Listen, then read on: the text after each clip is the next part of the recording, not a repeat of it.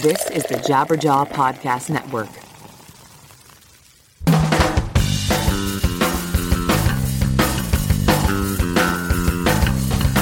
I'm sick with this, I'm sick with this. Situations I find lost judgment. My own sweet down didn't what I found. I recognize simple things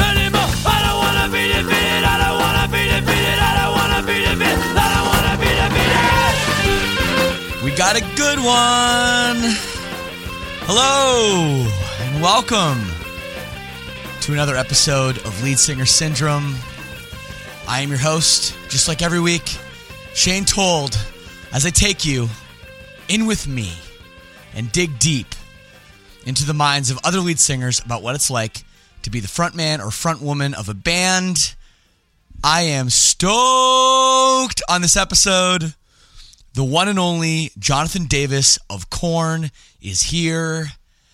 And I know you guys know Korn. They pretty much invented and possibly perfected nu metal before anyone else even tried to play it.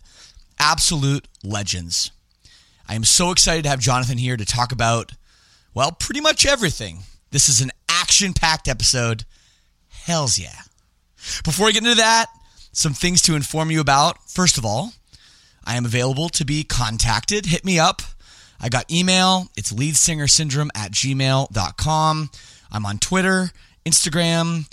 We have a Facebook page. Search it. Like us on there. And I read all my emails. So hit me up if you have any suggestions for future guests or you want to give me some love, whatever it is, all good. If you're not so happy for whatever reason, we do have the hate line call 1 657 666 HATE. Leave me a message of hate and don't hold back. You can say whatever you want. I will hear it. I may laugh at you.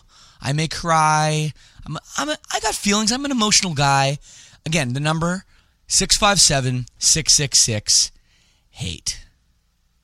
Just announced my band Silverstein is going on tour, a very special tour celebrating 15 years since our first record came out, When Broken is Easily Fixed. Blows my mind it's been that long, but nevertheless, we are going on the road with Hawthorne Heights, As Cities Burn, and Capstan. It's an awesome, awesome tour. Going to most major cities across America. Tickets are on sale now, and they're going really, really fast, like well over half sold on some of these dates. So if you want to come check out us playing that whole album and then also doing a greatest hits set as well. Check it out at whenbrokeniseasily.fixed.com. I know that's a mouthful. Probably just search Silverstein Tour and it'll it'll pop up. We got VIP available for that as well, and uh, not to be missed, a great lineup, and we're going to put together something very, very special. People are always saying to me, Shane, I love the show, love it, but how can I help? What can I do to make sure you don't ever stop doing this thing. And let me tell you, there's a couple ways. The first way is just to tell a friend, tell a loved one. Please spread the word. That is how this thing started. We didn't have anything fancy at all. It was just me with a couple microphones, and here I am talking to some friends. I didn't know what the hell I was doing, and here I am now, 140 something episodes later. That's because of you guys. That's because of you guys spreading the word and thank you so much for that. But the second way is by joining the Lead Singer Syndrome All Access Club. And for as little as the price of a high end coffee, it's like $6, I'd say, like, you know, for a real nice one, you get bonus content, bonus episodes, more interaction with me, with exclusive Q&A sessions. You can hear me play some tunes, patches in the mail every 3 months, merch delivered to your house, and you get to join an amazing family of people just like you. Fans of the show, fans of music from all over the world, and we've become great friends. We're hanging out at shows, we're traveling overseas to meet up. It's a beautiful thing. Shout out to my sinners worldwide. If this sounds like something you need, something you want to check out, please do. Again, it's only $6 a month. Okay. The link is leadsingersyndrome.com slash all access. And remember, this is what helps this show, you know, keep going. It helps me keep the lights on around here. So again, that link, leadsingersyndrome.com slash all access. Also, a quick shout out to some of the new sponsors. I know you've been hearing from them over the past few weeks. All awesome companies with variety of products that are truly great. It definitely helps me out when you guys check out that stuff. So if it sounds interesting, take the plunge. I don't sponsor anything on here I don't back. We got a great new sponsor this week, RX Bar, rxbar.com. Amazing protein bars. There will be more about them later in the show, not to be missed. All right, everybody. Are you ready? We are finally getting into it. Here is my conversation with Jonathan Davis of Korn.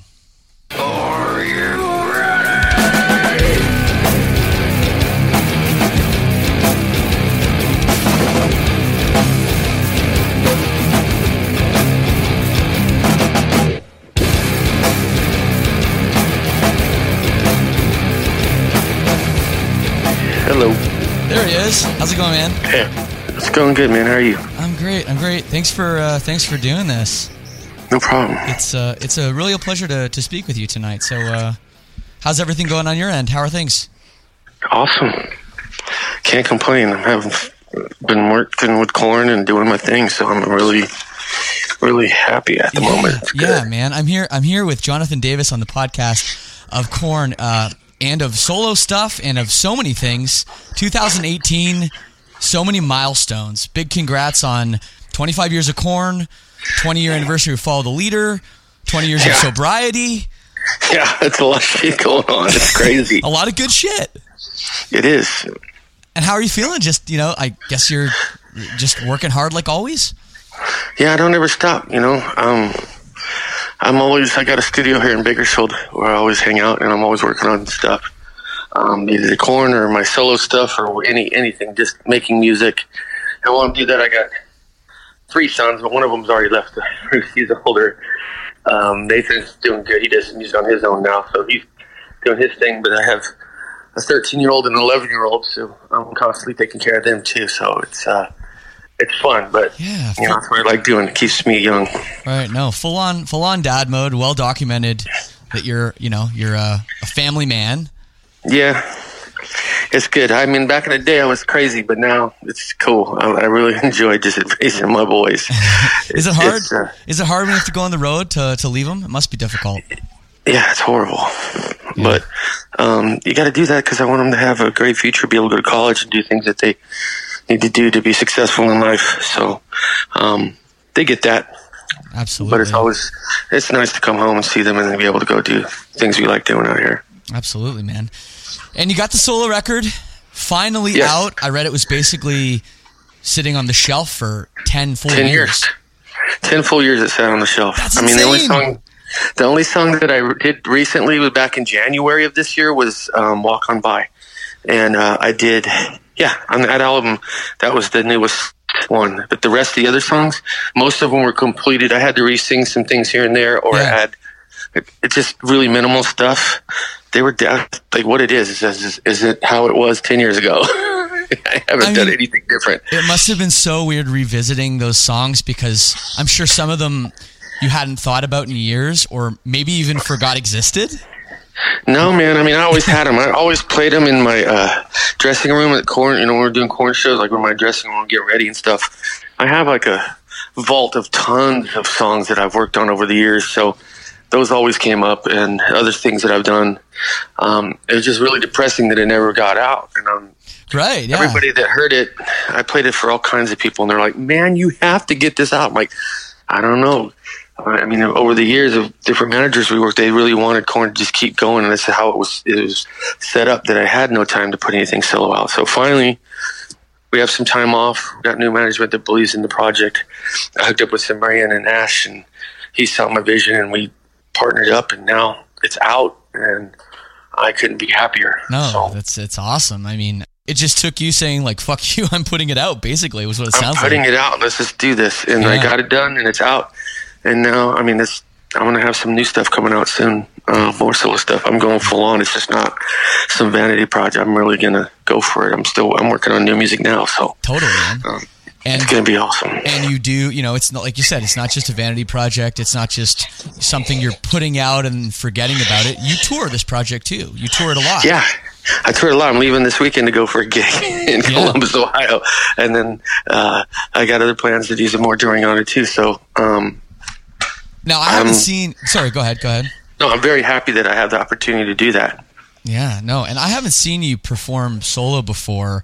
Um, I, I'm sure a lot of people listening to this obviously have seen Korn and, and know what you do with that. But how how is it different when you do a solo tour? You- I mean, obviously you're going to play a, a bulk of stuff from, from Black Labyrinth, but do you play some Korn stuff? Do you play some covers? No, Korn stuff. I play, no, no Korn stuff. If you want to see me do Korn, I'll do go to a Korn show.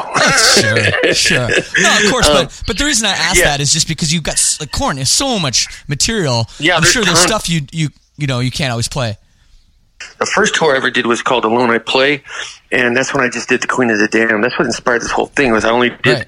the Queen of the Damned songs, and I didn't have only had those were four songs or five songs, so I needed songs to fill up to make a show. So I I did Korn songs that Korn never plays, and that was fun and it was good. But I wanted to do original material, and that's why I went in and I wrote Black Labyrinth, and then. I was thinking like maybe we should throw in a couple of Korn songs people will like, it. but no, you know what? I don't want to do that. That's that's Korn, and that's where I go do the Korn thing.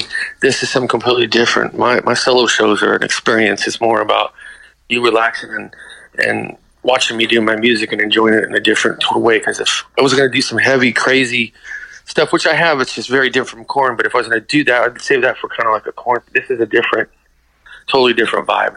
The Black Labyrinth stuff. But I'm not going to just make like let's just put it this way. Black Labyrinth is that project and that vibe. My next thing might be completely different. I don't want to be put in a box. I don't want to be confined by genres or any kind of thing. I make all kinds of music, so Yeah. hopefully um, people will dig that about me. I'm an artist, man. I just I love music. I really do. I try to learn something new every day and experiment, and I really it's it's my therapy. It's what keeps me alive. So. Um, I enjoy doing it that much. and there's the 20 years of sobriety coming out. Um, I wouldn't mind going back if you don't mind, and just start sort of talking about some of the old, the old days, getting the band started, your early life. I know it's been very well documented. You had a very rough upbringing in Bakersfield, where you still yeah. live. Yeah, I still live here. I mean, it's just just a tough town. It's tough. I think everybody's got a story about it. No one came was upbringing was perfect. I don't Right, think. right. Mine was just come from a broken home, divorce at a very early age, and stuff that happened. So that's what it was, and that's what turned me and you know gave me the fuel to get out my get out whatever I was trying to get out at those times in the early days of Korn. Um, it was. uh necessary for me to go through that to get to where I am at, you know, that I am now. Right, Um, right. it's the way I dealt with music was the way I dealt with um, those the pain that I had inside of me. And I grew up in a music store, man. I grew up around music. My father was a musician and played in bands. My mother danced and like theater. My stepfather sang um, music all around. So um, that's what Makes I wanted sense. to do. Yeah, Yeah. it makes sense. I've always wondered, as you've grown up and become obviously very successful, if your relationship with your family changed.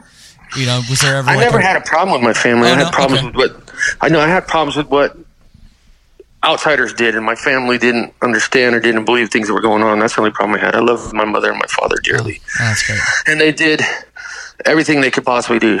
You know, now that I'm older, I get it. I think any kid growing up um, hates their parents, and when you get to be my age and you look back, you fucking understand. You're like, oh fuck, I'm a dick.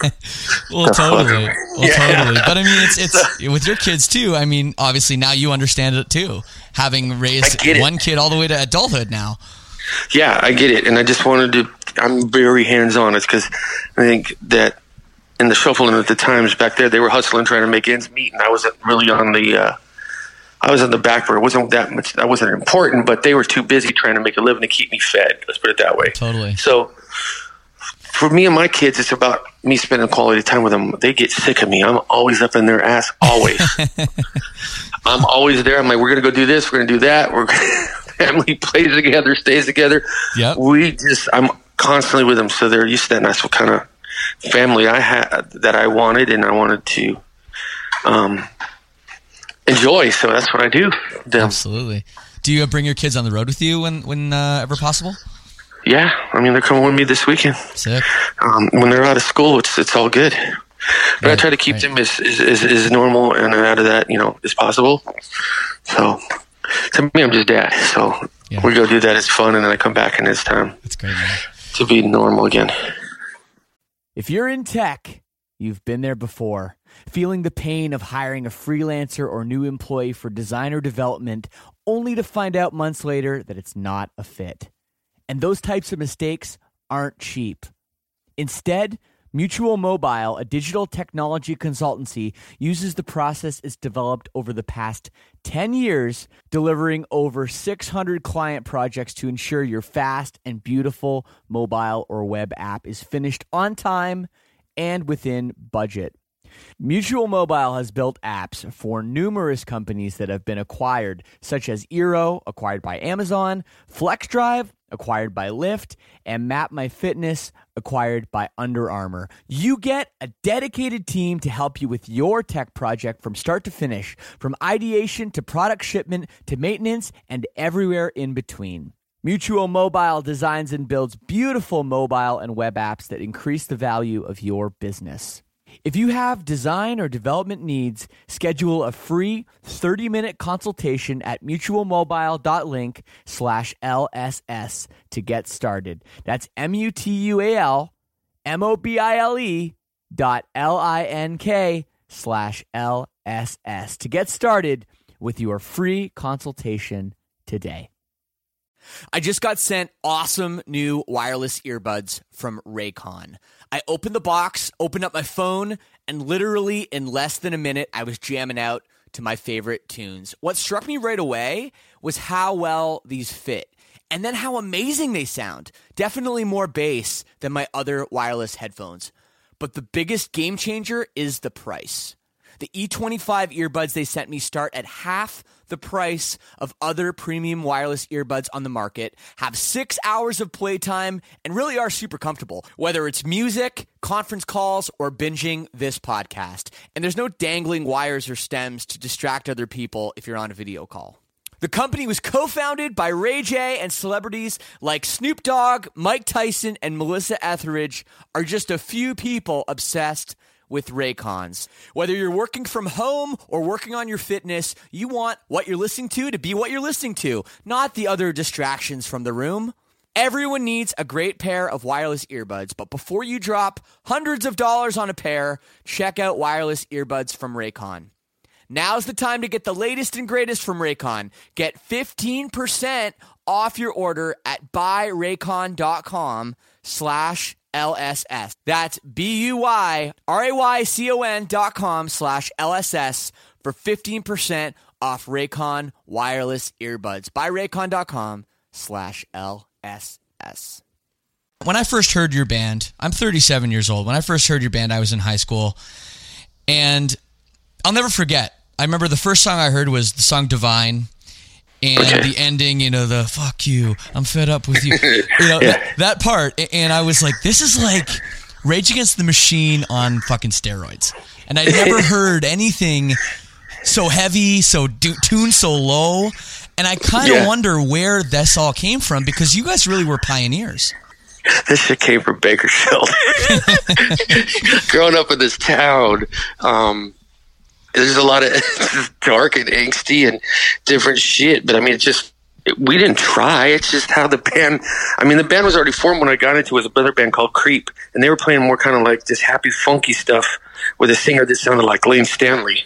Yeah. And then before that, they were in a band called LAPD with our dear friend Richard Morrill, and that was just a straight like Chili Peppers funk kind of like rip off thing. So when I got in the band, I brought this. It, it was more happy, but then it turned minor. I started singing minor over the stuff, and it started turning darker and darker.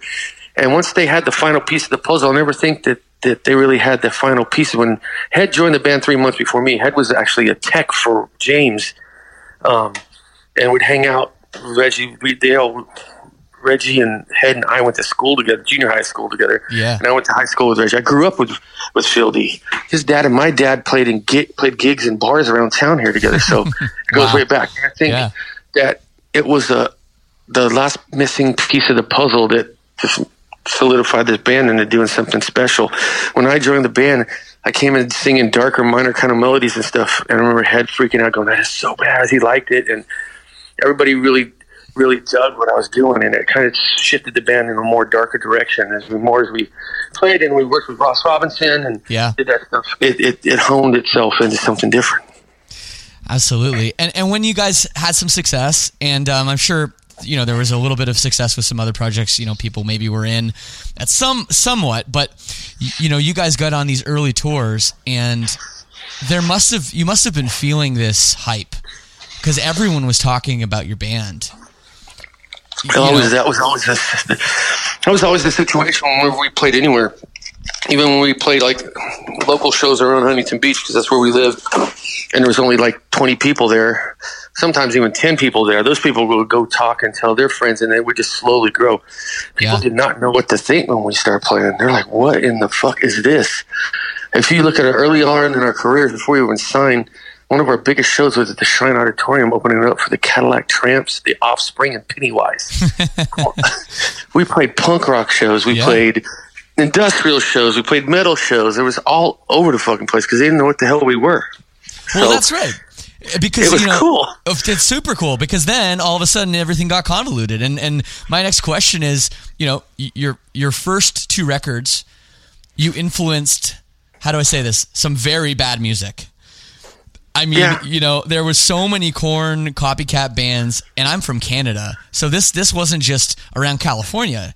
No, you know, we, everybody we would do. tried I was in I was in a punk band, and uh, you know, it would be we'd be thrown on one of those all day festivals with 20 bands, and Uh-huh. 19 of them would be trying to be Korn.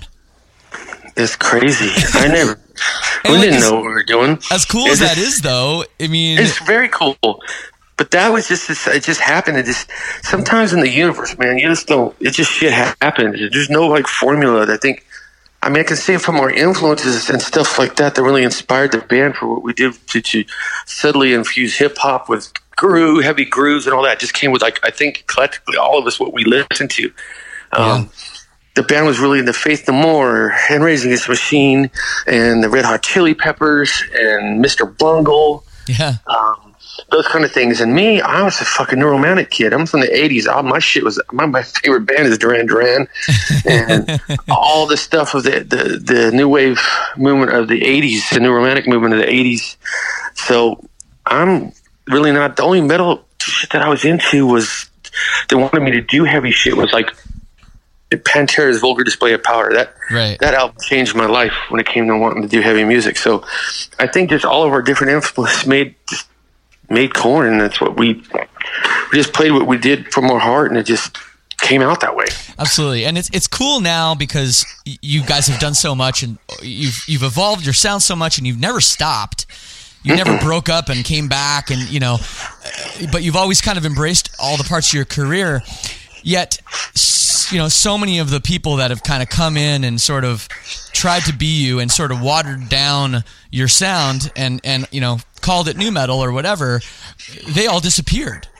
And I Yeah. always thought, you know, I always thought maybe the album "Follow the Leader" was kind of a bit tongue in cheek about that, about those bands kind of trying to be you guys. Oh, it totally was. Yeah. You know, who named that was Phil Dean. He was being an arrogant prick, like he only could be at that time. He's a sweetheart now, but back then he was out of his mind. Sure. and that was just like a dig. Yeah, come on, fools, follow the leader. Right. That's where that that's where that came from. Honest to God. No, I mean, it was a, it was a dig at all those people trying to be uh, be us, and and lo and behold, that album goes to sell a gajillion records and be our biggest record. That's some funny shit. It was, and it was a big departure for you guys too at the time. It was a different record. I gotta be, I gotta be honest. When I heard it, because I, you know, I like the first two records so much. When I heard that record, I was like, I don't know. Like, I, I have to listen to this a couple more times to wrap my head around it. Yeah, but that, you know what was different is that it was the first record we didn't use Ross. Ah. The first two records with Ross Robinson, and he was steer us in this direction. We all came up with, but then we're like, man, how are we gonna fucking you know keep doing different shit if we use the same people to you know to, to create the shit with other than the band, you know, the producers. So that's when we we wrote "Follow the Leader" by ourselves. We didn't even have a producer in the studio with us. We had a guy come in later, Steve Thompson, and the reason he got we had all these people come in, people that uh, guys that um, produced No Doubt stuff. I mean, all just all kinds of different shit. And Steve Thompson came in. The only reason he got the gig is because he brought a case of beer. That is the only reason. He's all. He came in with a case of beer. He sat it down and goes, "Let's make a record, guys." And they're like, "You're hired."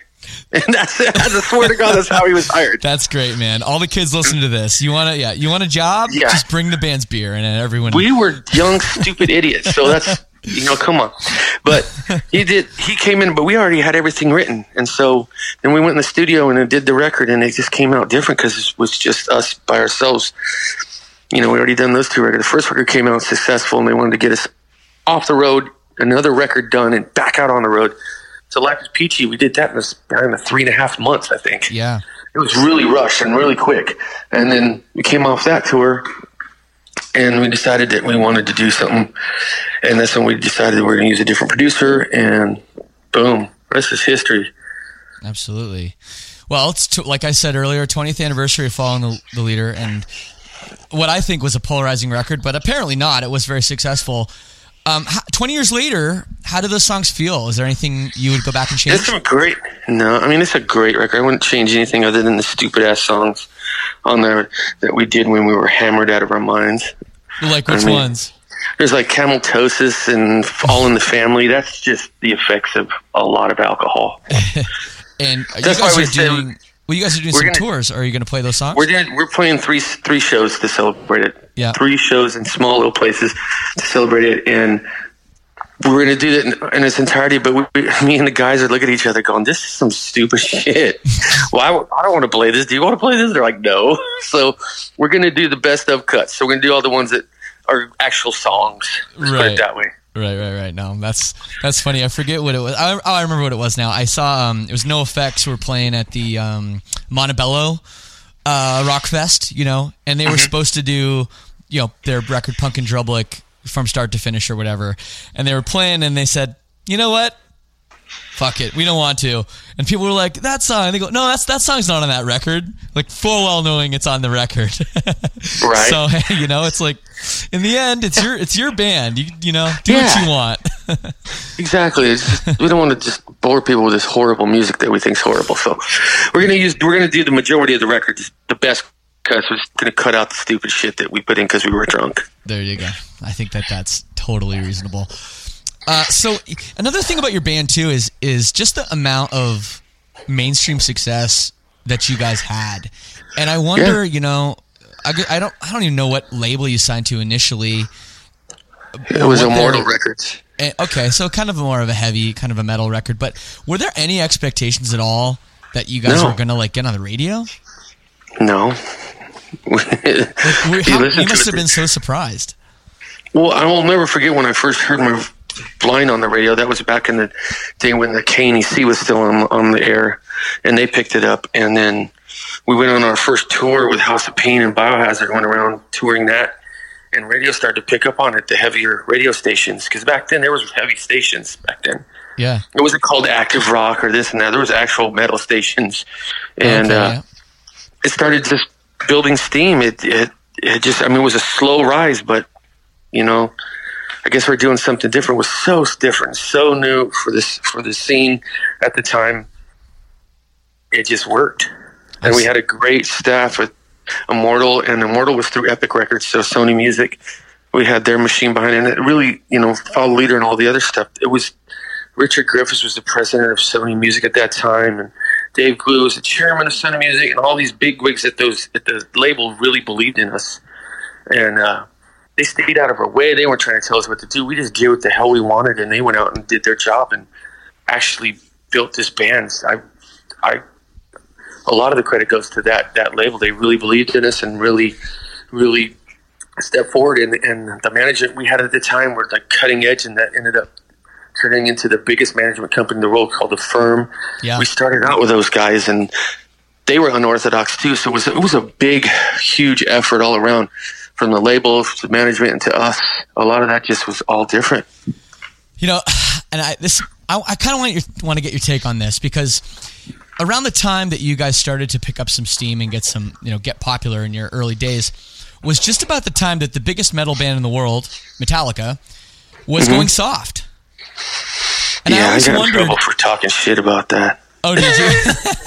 well, I don't, I'm not asking you to talk shit. I'm asking I'm you. Uh, I'm asking if if you think that that had any reactionary, you know, um, to your sound because Metallica comes out and Load comes out and they've cut their hair and everyone's like, these guys are fucking pussies. I want to listen to heavy shit. Where's my real heavy shit? And your band is there. And I always wondered how if that if you ever thought about that as was like as as Metallica and the big metal bands are starting to go soft, you're playing this heavy music and kind of like you're the real metal at this point. Yeah, with, with us, we didn't care about Metallica or any metal music in general. Right. Um, we had bands that we loved, which were like, I again, which I didn't think were metal band. The most metal band that we really were inspired by was Sepultura. Yeah. But um, other than that, we were something different, and that's why they. We always were fighting against this metal, metal. Oh, we're gonna do this metal, this that metal. We tried so hard to get around that and be with alternative bands and stuff like that, which we did for a while, but it didn't work, and we were not a metal band in the sense of a Metallica or of Yeah. Iron Maiden or that kind of stuff. We're something new, so we always tried to stay away from that. So I didn't really, we didn't care what Metallica was doing. I mean, I got in trouble. I said it. I we we got we went on a tour with Metallica, our first Metallica tour. I said something in the press, and they took it and they cut it out. The the Of quote course. out, and Of course they did, yeah. Put it all over the arena, and the quote was, "I like Metallica better when they were men." and I felt so horrible. And they came and go, "Were you talking shit?" And I was all, "Yes, I'm sorry." I was intimidated. That's James Hetfield and Kirk and all those guys Right. just looking at me. I'm. It's my first tour with them. I mean, I love them now. Don't get me wrong, but yeah, that's, that's some shit because it was kind of weird What year was that? When Load came out. Oh that was wow! just odd. Wow, I didn't Yeah. even know you toured with them back then. That's that's funny. I asked that question. I didn't even know that. That's yeah, wild. that's- um, it was it was weird. It was very weird. So, um, it's uh, but I to this to this day, I love those guys. They've been really really cool to us and took us on a lot of tours. Um, but yeah, it was weird when those bands were going soft at that time. And uh, you know what? And now that I look back, I'm glad they did. You can't keep doing the same shit. It gets you get bored, and that's all they were doing. They were trying to evolve, Yeah. trying to figure it out, and more power to them. No, absolutely, man. Um, you guys have never stopped, like we we, we talked about, and you never you've never stopped evolving. Just like you know, mm-hmm. just like you're talking about how you have to change. Do you think that that's the secret as to why you're still so relevant and you're not playing, you know, casinos or or you know, headlining some kind of nu metal throwback tour? I think so. I think it was our passion to just to create and keep creating different kinds of music and not giving into that pressure to do the same thing over and over just because it was successful. Yeah. We've we've knocked some out of the park and we've failed miserably on a couple of the people who hated, but you know, at least we have the balls enough to go and try. Yeah. And that's one thing I've always respected about our band is everyone's got the balls to try some new shit and different shit. We don't care if it's good, then it's good in our opinion, and that's what we're going to stick to. And then there's some people that play it very safe and they want to do the same thing over and over again. And it works for some band. There's perfect examples, ACDC. you Sure. know what you get when you get an ACDC record, but that works for them.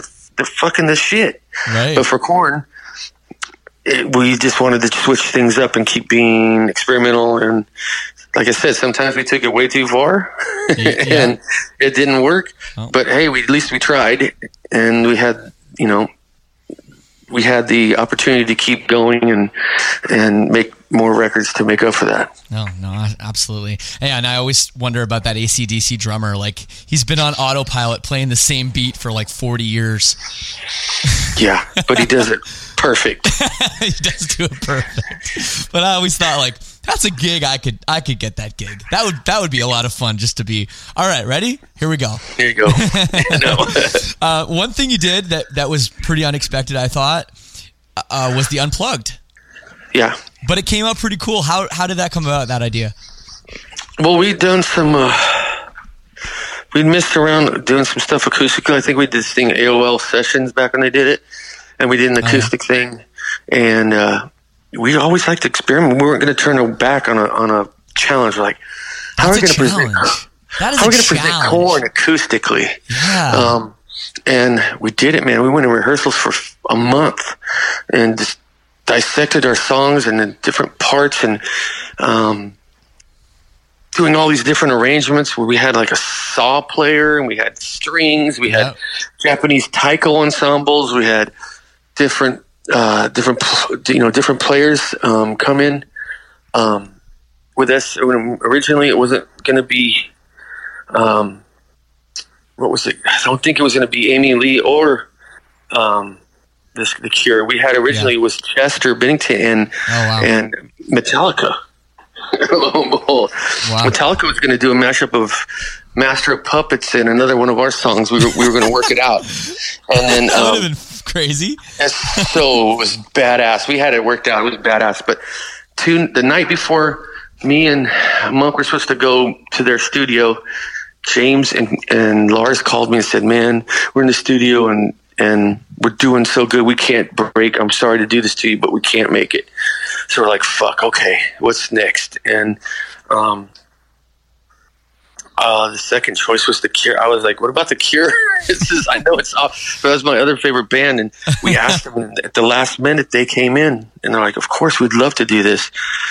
And I'm like, "That is the, the craziest shit." Korn and the Cure. That there's no more fucking light, dark, polar opposite kind of shit. And we got together in New York and, and rehearsed that thing, and they came over, and it was just brilliant. It's one of the highlights of my career is being able to fucking sing with Robert Smith, man. Come on, that's fucking ridiculous. It was Wow. so cool. And so that's how it came about. And then we worked with the, the taiko ensembles. I had my old part, well, scoring partner Richard Gibbs did the, arrangements for the saw player and the strings, and we, we put a whole big, huge production together. And I remember MTV was just blown away on how much um, we had done And how much you prepared. Yeah, absolutely. um, they're like, "Wow, we've never had something like this." and at that time, it was it was a pretty big deal. Um, when it was said and done, we thought it was brilliant and amazing, and we love still this day. And it just came out to mixed reviews. Was, a lot of the heavy metal purists were like, "Oh, you sell out, you fucking soft." You know how they are, and that's fine. And whatever it. For us, we wanted to make some cool art, and we did, and so we were very happy with it. Absolutely. No, very very cool, very cool. Uh, you you brought up Chester of Linkin Park, and Mm-hmm. you know you've lost a lot of colleagues recently. You know, other Yeah. singers of prominent bands, suicide, overdoses. I'm sure a lot of them were friends of yours, Yeah, and it's become it's become a fucking epidemic. I mean, I, I've always felt like one of your main messages to your fans was sort of you're not alone, and you've wanted Right. people to communicate their darkness, and you've Right. done a good job of using Korn as your own personal outlet as well. Right. So, what's your take here with you know losing your colleagues, and and what do you have it's to say? a I mean, horrible, horrible thing. Yeah. The real bad thing about all that going on is these guys and and girls. I mean, everybody that usually goes in ahead and does suicide. It's if you've never been in depre- depressed or in the thralls of a Great Depression, you know what it feels like. But you literally fucking can't live anymore. It's Yeah. horrible, and you always feel like the world will be a better place if you're gone, and all those things. And those things go. And one of the reasons I got sober is because I had those those thoughts all the time. And when you're fucked up, it's a lot. It gives you liquid courage. It gives you courage to mm. follow through with stuff. That's. It's a mixture of mental illness, depression, and substance abuse. Yeah. You mix those two together, and that's why people die. And that's the God honest truth. And nothing's changed. This has always been going on. We're just in an age where fucking a tick can fart somewhere and the whole world knows about it, you know? right? you got information instantly, instant gratification, everything. So I think more and more awareness is coming up because everybody's seeing it and we're more connected.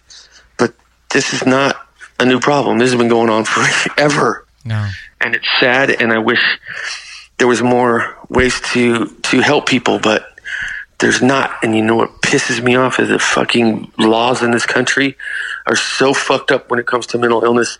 It's so fucked up when you see people that are hurting and depressed, and you cannot get them the help they need because they have to go in under their own uh, recognizance. You know what I mean? Right. They have to say, "I need help."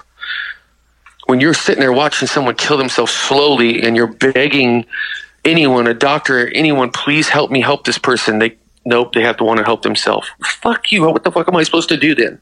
Right. That's the problem in this country. That's what's going on.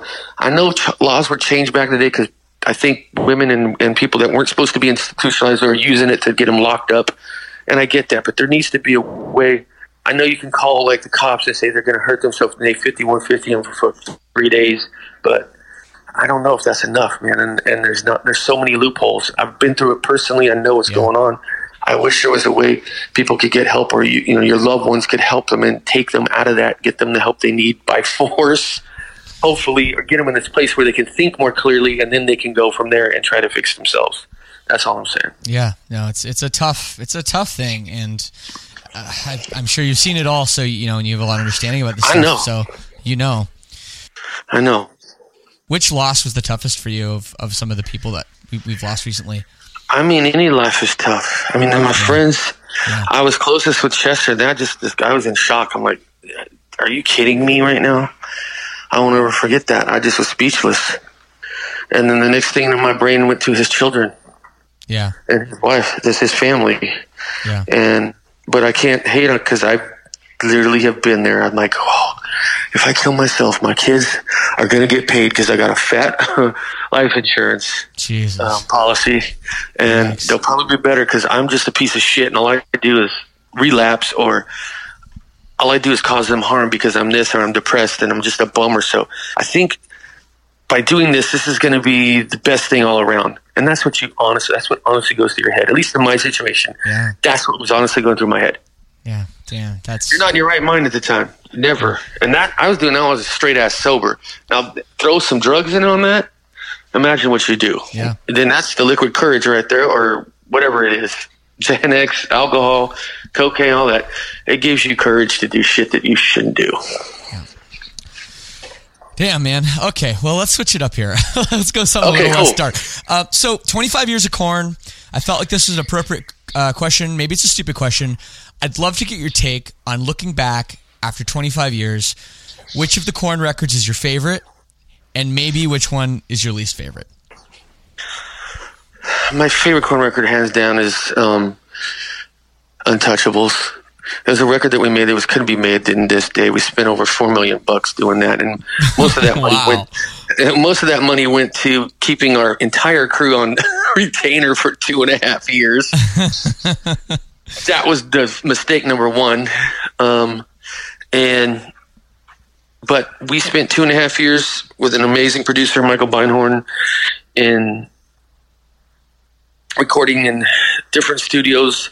I did it in Canada. I, I, I recorded some of the vocals up in Vancouver and Horseshoe Bay, Wow. and I was digging that. And I, but then I got bummed out. I was too pretty and too amazing because I go on boats all day and cruise around the bay and all that. It just got that wasn't the right vibe. So we came back and I finished doing vocals in the Village in uh, Hollywood, but or in Los Angeles. Um, but that that album is perfect. It's I call it the heavy metal Aja. Sonically, you know, when you hear Aja from Steely Dan, it's that is Yeah. a perfect record. Yeah. Okay, I think this one for heavy music is that sonically, and the, and for us, one of the best musically. It's just unreal how good that sounds and how much work we put into it.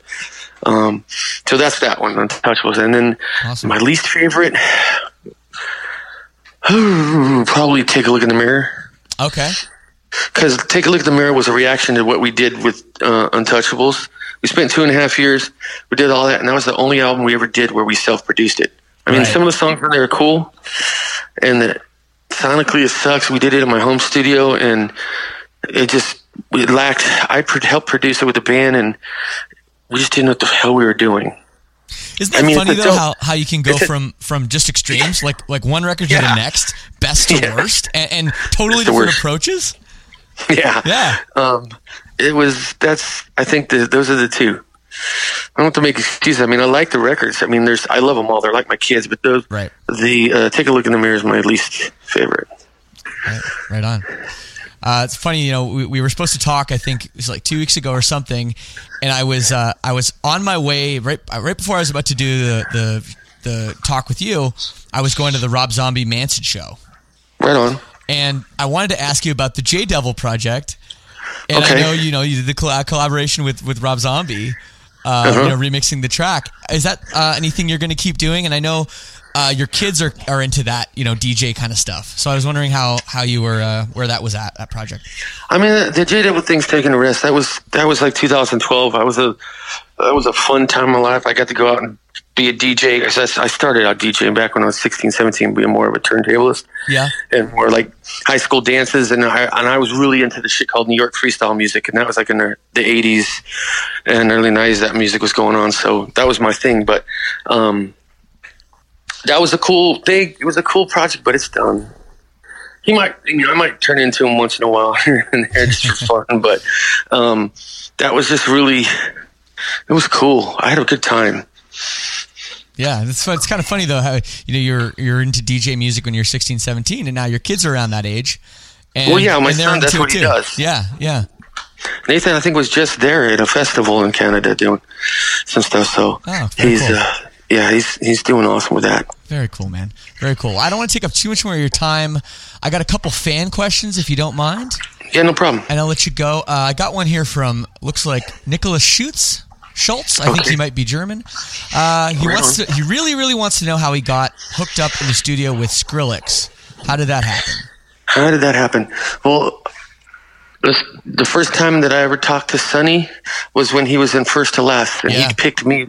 Revolver did this series. Uh, it was like up and coming band gets to interview their idol, and oh, at that wow. time, Sonny picked me to be interviewed, and I was like, "Wow, this is a trip." Yeah. So we did that interview, and he did. It was a really cool piece. Little Yeah, I know that he was funny. electronic. It was into the dance music, and I know he did stuff because we were friends with the producer that produced.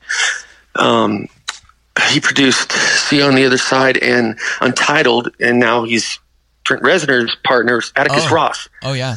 So yeah, um, Atticus did some shit with Sonny, and um, that's how I hooked up, and I knew of the stuff he was doing. So, and um, I got asked about getting involved in a project with uh, with Excision too, and they introduced me to North American dubstep.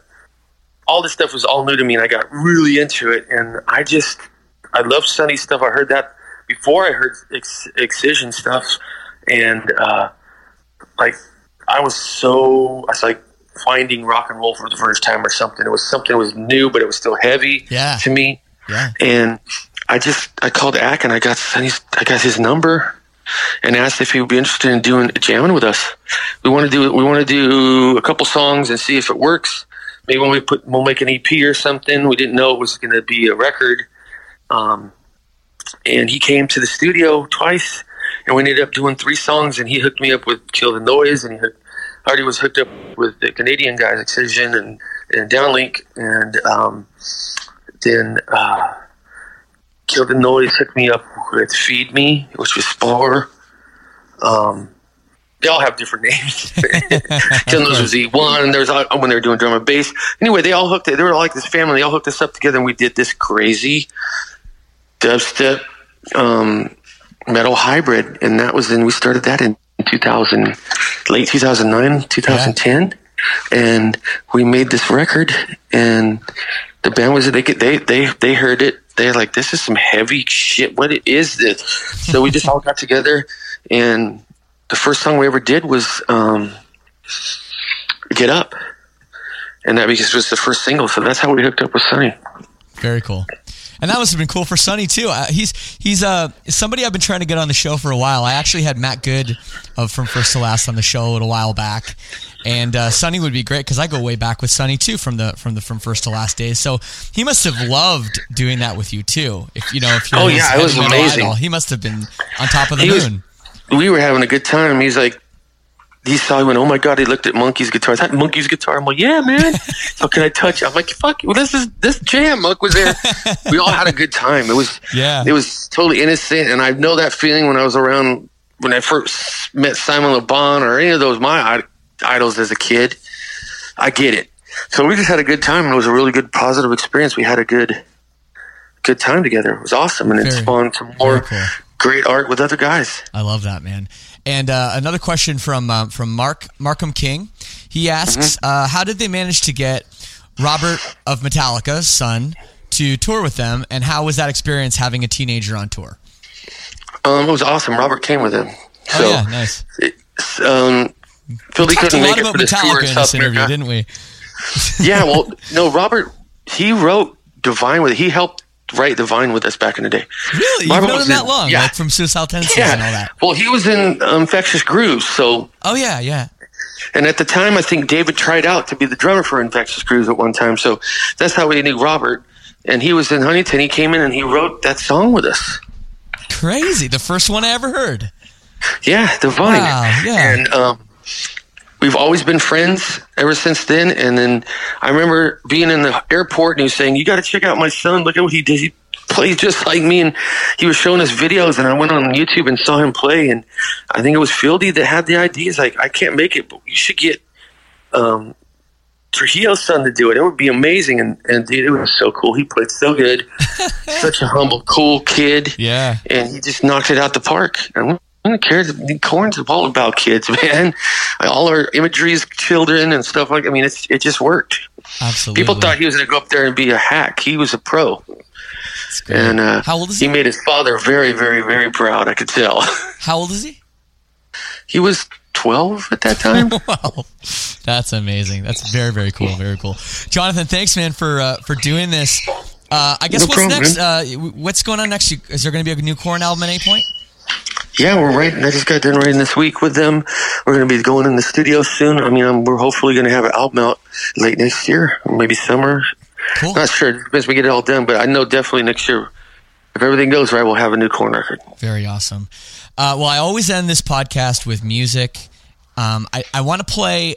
I'll, I'll play a, a new solo track from your from your record, but I also want to play your favorite Korn song. I don't know if it's something off Untouchables, maybe a deep cut, uh, maybe one that got you know lost in the shuffle along the way, but you think is a great song. What would you like the people to hear? Oh my god, what's the f- my favorite Korn song? I don't even know. You put me on the I know I did. It's okay. I'll, I'll edit this so it doesn't seem like a super long gap. If you want time to think. Oh, dude, thought I really like Thoughtless. Okay. Thoughtless. That's off of Untouchables. There you go. All right. I'll play that one and I'll play a new solo track. Jonathan Davis, thank you very much for doing this, man. Thanks, brother. And if Thanks you for talk having to. Sonny, uh, tell him to do my show too. Definitely. Thanks a lot, man. Thanks, man. I appreciate it. I appreciate Take it. Okay, bye bye. See you, man. There it is with JD, the man. It's so great to see him doing so well. All the best to him with all of his projects and continued success. And yes, Sonny Moore, my old buddy, if you're listening to this, if you're out there, let's do it. Thank you again, everybody, so much for tuning in. We've got some great guests coming up. The guys from Four Year Strong, Zakk Wylde, Frank Turner, just to name a few. Make sure you're subscribed. Whatever you listen to this on, it doesn't matter to me, but hit that subscribe button so you don't miss a thing. And if you enjoyed this, please help spread the word. Either tell a friend or check out the Lead Singer Syndrome All Access Club. I will leave you with a couple of tunes. The first one, it's a recommendation from the man himself. I gotta play it, and you know what? Maybe check out the music video for this. It features Jesse Pinkman, uh, Aaron Paul from Breaking Bad, as a high school kid. It's quite an interesting video. So here it is Thoughtless by Korn on Lead Singer Syndrome.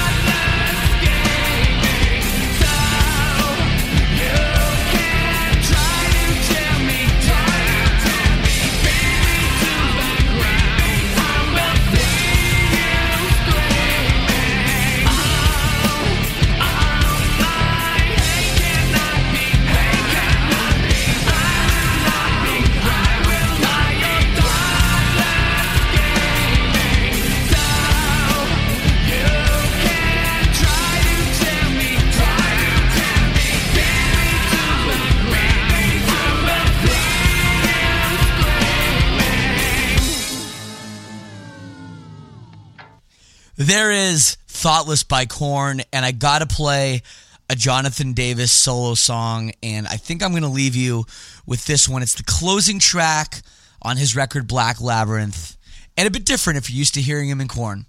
Here is What It Is by Jonathan Davis. Peace and love. I'll see you next week.